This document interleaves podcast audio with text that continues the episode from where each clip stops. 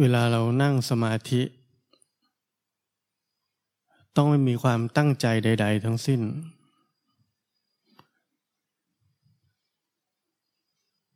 ไม่มีเจตนาใด ๆ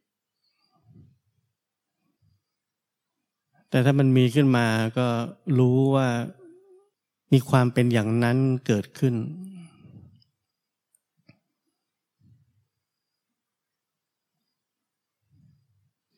แล้วถ้ามีใครมีเจตนาที่จะทำอะไรบางอย่าง กับเจตนาก่อนหน้านั้นอีก ก็ต้องรู้ถึงความเป็นอย่างนั้นของมัน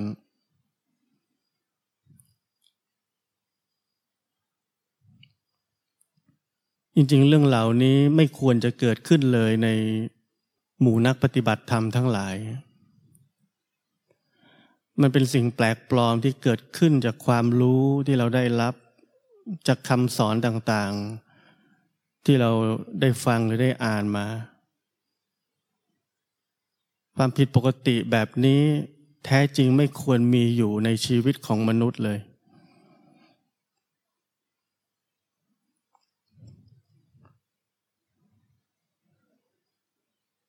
เราไม่เข้าใจว่าการปฏิบัติธรรมนั้นคือการมีชีวิตจริง ๆ แค่มนุษย์คนหนึ่ง สามารถจะมีชีวิตจริง ๆได้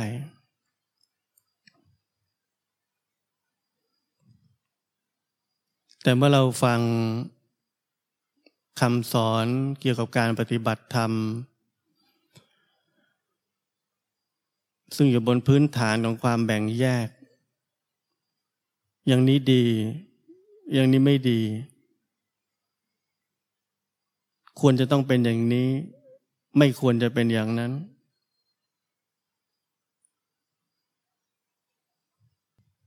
ทันทีอัตตาก็ปรากฏขึ้นมา เพื่อจะคว้าสิ่งที่ดีตามที่เราเชื่อเอาไว้ และนั่นคือจุดเริ่มต้นที่เราใช้อัตตาในการปฏิบัติธรรม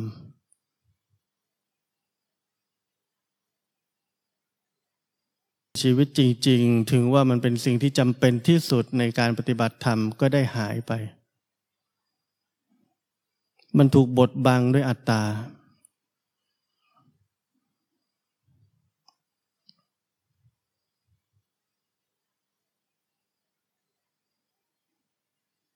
เพราะนั้นไม่ว่าอัตตาจะได้รับสิ่งที่ดีแค่ไหน ที่ถูกพร่ำบอกกันมานานนับ พันปีหมื่นปี มันก็เป็นแค่เรื่องของอัตตา มันไม่ใช่ชีวิตจริง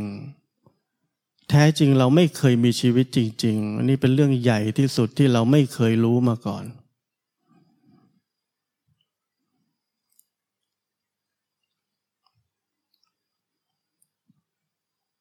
เราอยู่ในวังวนของอัตตา อัตตาสีขาว ที่พยายามจะไปถึงสิ่งที่ดี ตามที่หนังสือหรือตำราหรือใคร ๆ ก็ตามบอกเรา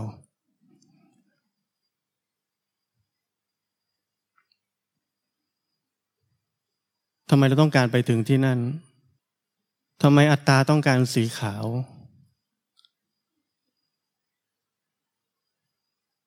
เพราะอัตตานั้นมีความเชื่อว่าถ้าเราได้ไปถึงสีขาวนั้น เราจะมีความสุข เราจะพ้นทุกข์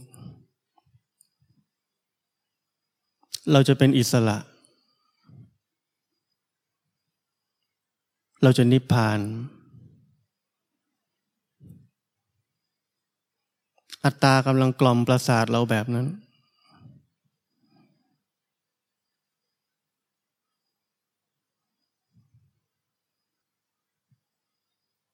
เพราะนั้นยิ่งอัตตาถูกกล่อมหรือกล่อมเรามากเท่าไหร่ ตัณหาที่จะไปสู่เป้าหมายสีขาวนั้นก็ยิ่งมาก เหมือนเป็นเงาตามตัวเท่านั้น จะเป็นตัณหาที่แอบซ่อนอยู่ในใจ และเราไม่อยากเรียกมันว่าตัณหา เราเรียกมันว่าความเพียร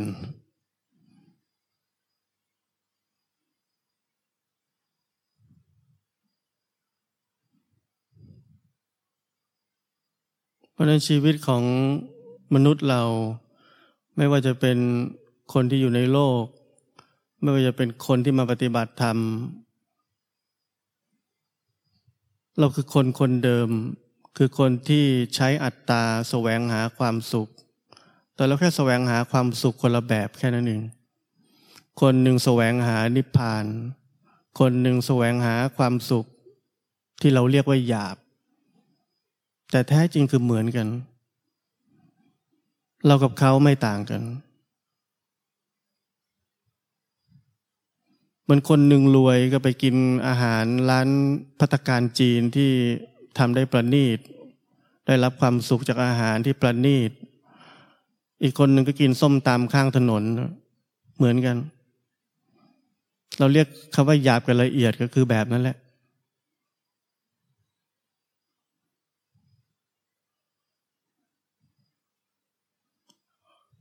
นักปฏิบัติธรรมเราคิดว่าเราสูงส่งกว่าคนในโลก เราคิดแบบนั้น เราเป็นแค่คนรวยกับคนจนแค่นั้นเอง คนจนก็อาจจะกินบะหมี่ชายสี่แต่เราก็ไปกินบะหมี่สว่างชามหนึ่งสองร้อยกว่าบาท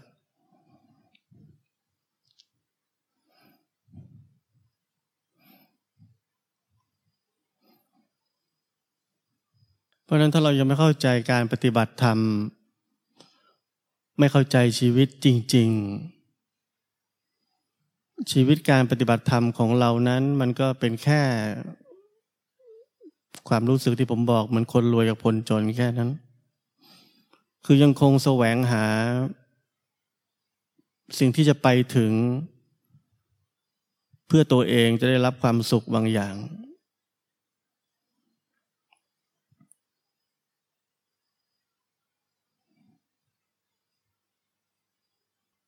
นักปฏิบัติธรรมเรา โดยเฉพาะนักปฏิบัติธรรมในศาสนาพุทธนี้ เราเน้นย้ำเรื่องความทุกข์มาก แล้วเราเห็นความสุขนั้นเป็นเหมือนตัวอันตราย ความสุขเป็นเหมือนศัตรูความชั่วร้ายบางอย่างที่เราไม่ควรจะเสพมันเ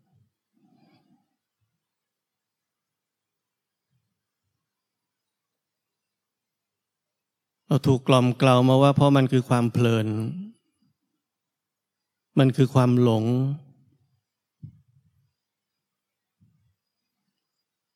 เราไม่เคยรู้จักความสุขด้วยตัวเราเองว่ามันคืออะไรกันแน่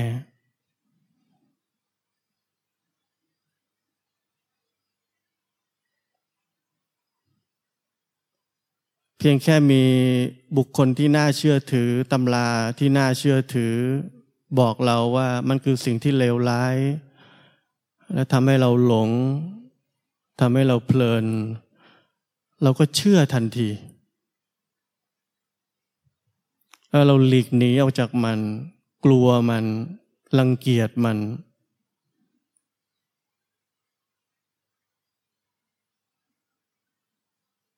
นี่คือสิ่งที่เราทำนี่แหละคือความหลงที่แท้จริง คือชีวิตเรามีแต่ความเชื่อและไม่เคยค้นพบอะไรว่ามันเป็นอะไรด้วยตัวเราเองเลย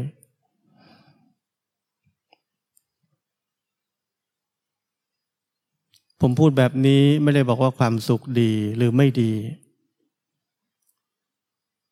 แต่ปัญหาคือเราไม่เคยที่จะ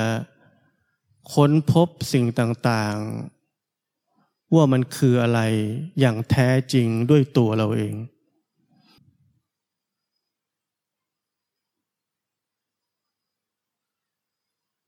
แล้วเมื่อเราใช้ชีวิตปฏิบัติตามตามความเชื่อบางอย่าง อย่างสนิทใจ ซึ่งดูเหมือนเราเป็นคนที่ดีมาก เป็นศาสนิกชนที่ดีมาก แต่ทั้งหมดนั่นคือความหลงอันสมบูรณ์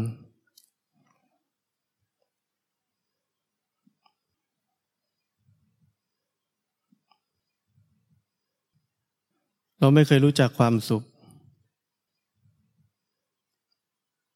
เราไม่เคยรู้จักความสุขที่พระพุทธเจ้าท่านเรียกว่าบรมสุข กับความสุขที่ท่านกำลังบอกว่าเราอาจจะเพลิน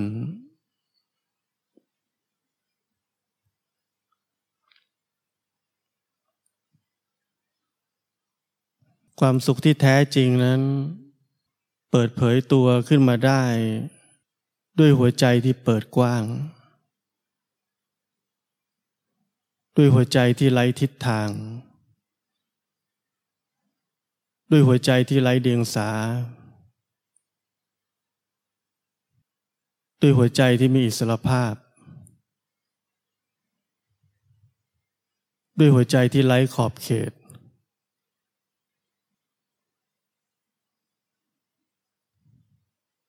หัวใจที่เปิดออกหมดนั้น เชื่อมต่อกับทุกสิ่งทุกอย่าง เป็นความงามของการมีชีวิต เป็นความเมตตา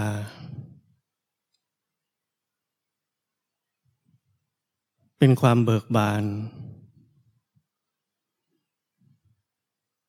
เป็นความมีสมาธิเ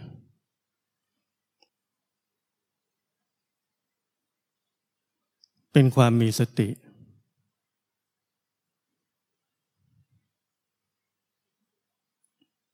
เป็นการรับรู้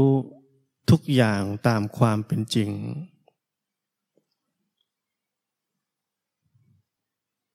เป็นความปกติ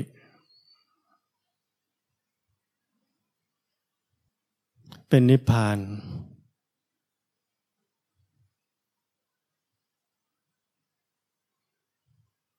เป็นภาวะที่พ้นจากความปรุงแต่งทั้งปวง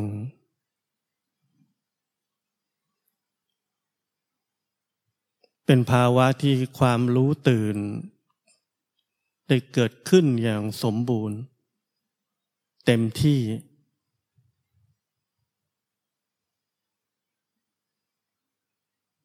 เป็นความเต็ม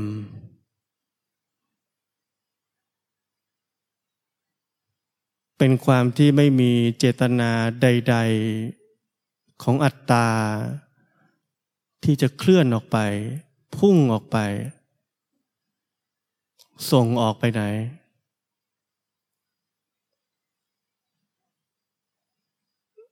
และไม่ได้หมายความว่า เราต้องห้ามดูห้ามฟังหรือห้ามอะไรเลย ความเต็มแบบนั้นไม่เกี่ยวข้องกับวิญญาณทางตาหูจมูกลิ้นกายใจ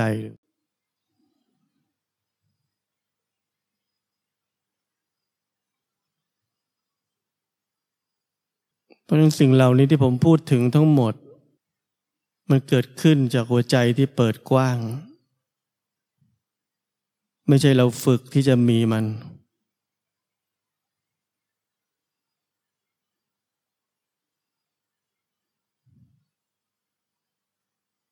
ความรู้สึกที่ผมบอกทั้งหมด แต่ยังไม่หมด ไม่ใช่สิ่งที่ความคิดของอัตตา คิดว่าจะต้องทำยังไง ถึงจะรู้สึกได้แบบนี้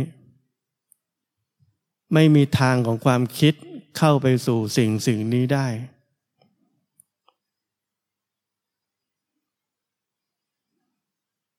มีเพียงความ สิ้นสลายไปของเจตนาแห่งอัตตา สิ้นสลายไปอย่างถึงที่สุดของมัน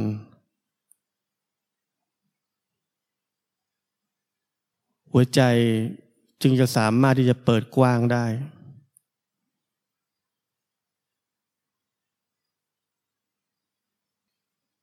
แต่เมื่อผมพูดถึงความสิ้นสลายไปของอัตตา มันไม่ใช่การทำลายมัน เพราะนั่นคือเจตนาของอัตตาที่ซ้อนขึ้นไปอีก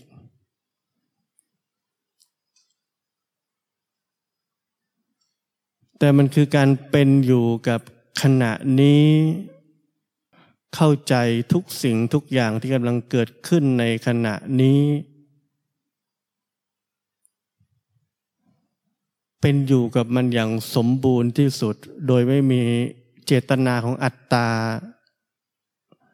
ที่จะกระทำอะไรต่อมัน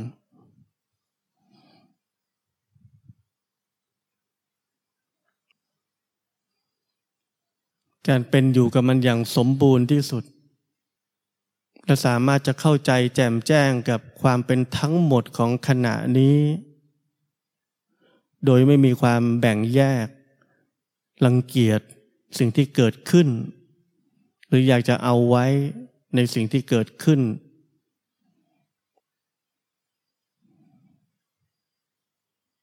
นี่คือความเป็นอยู่อย่างสมบูรณ์ที่สุดบนพื้นฐานของหัวใจแห่งอริยสัจสี่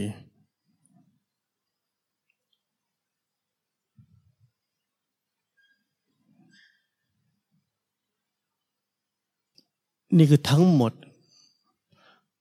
นี่คือทั้งหมดของชีวิต นี่คือสิ่งที่มีคุณค่าที่สุดในการมีชีวิต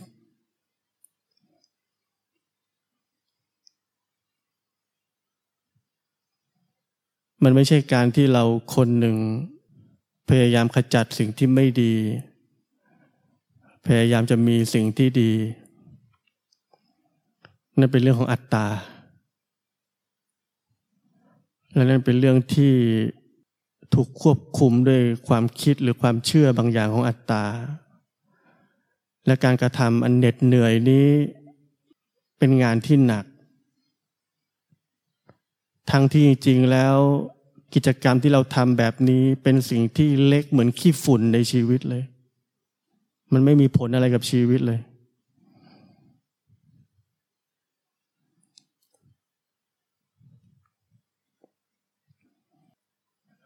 ความสามารถที่คนคนหนึ่ง จะเป็นอยู่กับขณะนี้ไม่ว่ามันจะดีหรือมันจะร้าย เป็นอยู่กับมันอย่างสมบูรณ์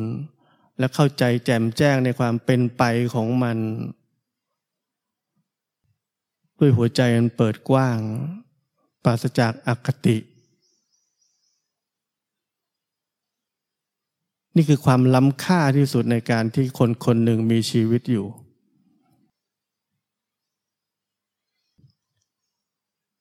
นี่คือสิ่งที่มีค่าที่สุด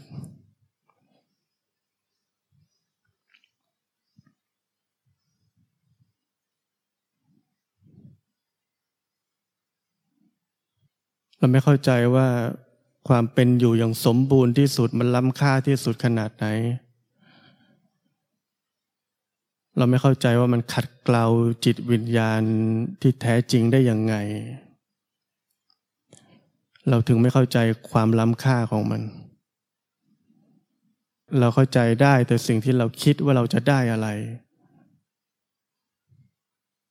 เราเข้าใจได้แต่เรื่องหยาบๆแค่นั้น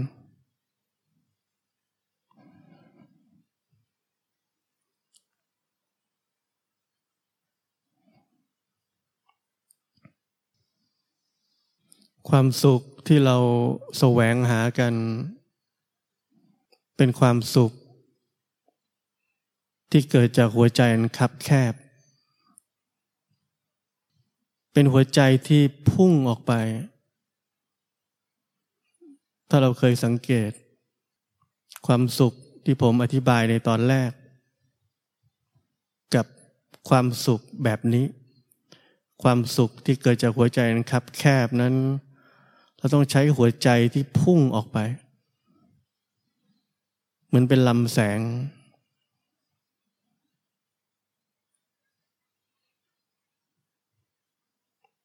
การได้รับความสุขนั้นสุขไหม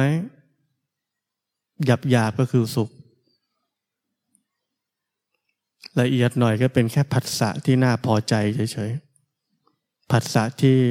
ไม่ทำให้ทุกข์ มีก็ได้ ไม่มีก็ได้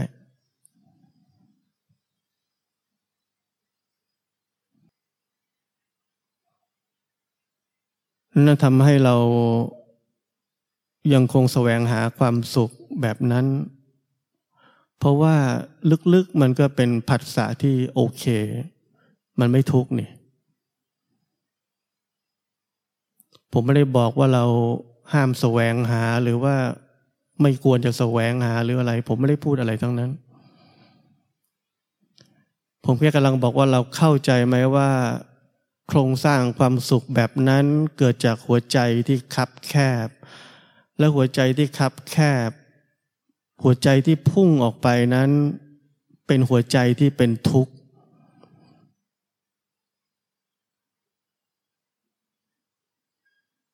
หัวใจที่คับแคบนั้นก็เปรียบเสมือนหัวใจที่หมกมุ่น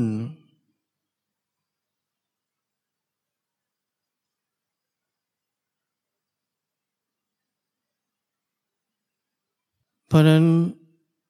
การที่คนคนหนึ่งจะเข้าใจความติดความเพลินในความสุขที่เราแสวงหานั้น จะต้องเข้าใจทั้งหมดที่ผมพูดนี้ และเข้าใจทั้งหมดนี้จะต้องเข้าใจด้วยหัวใจของตัวเองเท่านั้น ไม่ใช่ตามคำบอกคำพูดของผม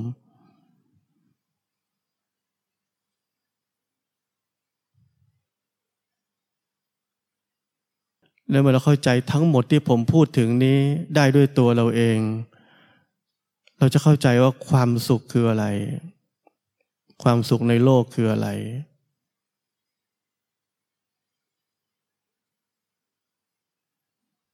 แล้วเราจะไม่ต้องรังเกียจมัน ไม่ต้องกลัวมัน ไม่ต้องมีอคติต่อมัน เราจะเป็นอยู่อย่างสมบูรณ์กับความเป็นทั้งหมดของชีวิตนี้ ด้วยหัวใจที่แจ่มแจ้งต่อความจริงของมัน อย่างเปิดกว้าง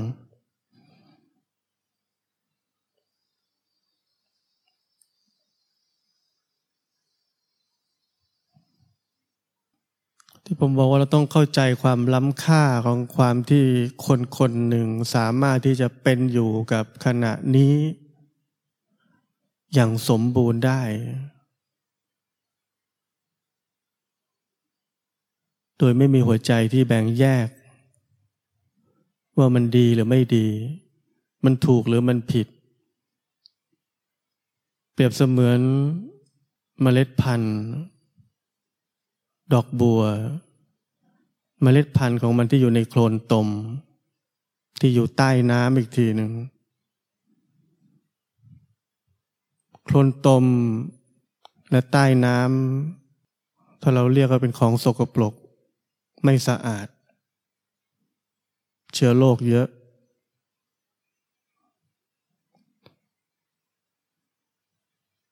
แต่ถ้าเมล็ดพันธุ์นั้น ไม่อยู่ในโคลนตมนั้น อย่างสมบูรณ์ อย่างเป็นหนึ่งเดียวกับโคลนตมนั้น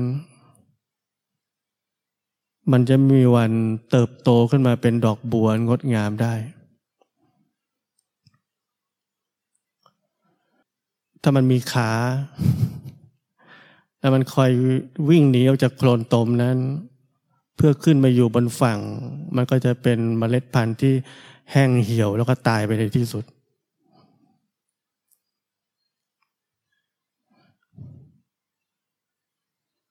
เปรียบเสมือนกับสิ่งที่นักปฏิบัติธรรมเราทำกัน คือเราเป็นเมล็ดพันธุ์ที่มีขา มีมือ ตบตีกับทุกสิ่งทุกอย่างที่อยู่รอบตัว วิ่งหนีมัน วิ่งเข้าใส่บางสิ่งที่เราต้องการ เพราะถ้าเรายังทำแบบนั้นอยู่ ชีวิตจิตวิญญาณทั้งหมดของเราก็ไม่มีวันที่จะกลายเป็นดอกบัวที่พ้นน้ำและบานออกอย่างงดงามได้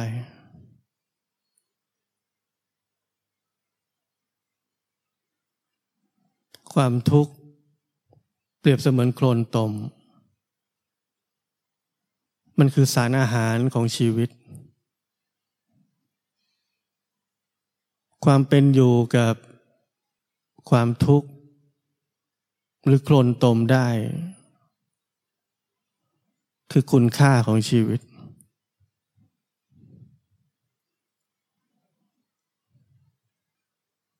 ความทุกข์และการเป็นอยู่กับมันอย่างเป็นทั้งหมด คือกระบวนการที่ชีวิตนี้ กำลังเติบโตและขัดเกลาตัวเอง โดยที่ไม่เกี่ยวข้องอะไรกับอัตตาเลย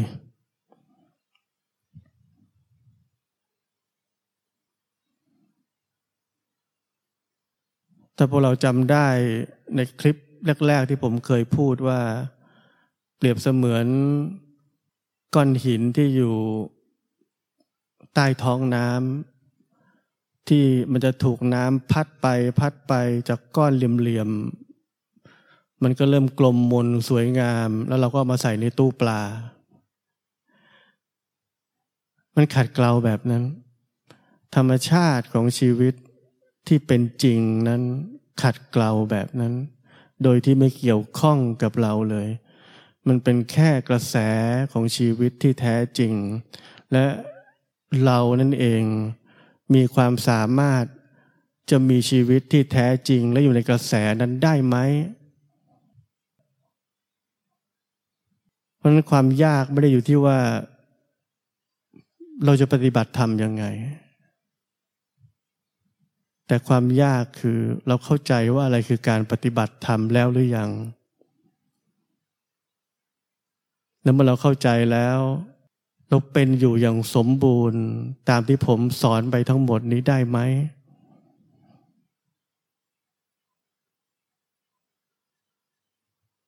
แล้วถ้าเราเข้าใจทั้งหมดนี้ที่ผมพูดถึง เราจะสามารถที่จะเป็นแสงสว่างของตัวเองได้ เราจะยืนอยู่บนขาของตัวเองได้ เราจะเป็นคนที่พึ่งตัวเองได้จริง ๆ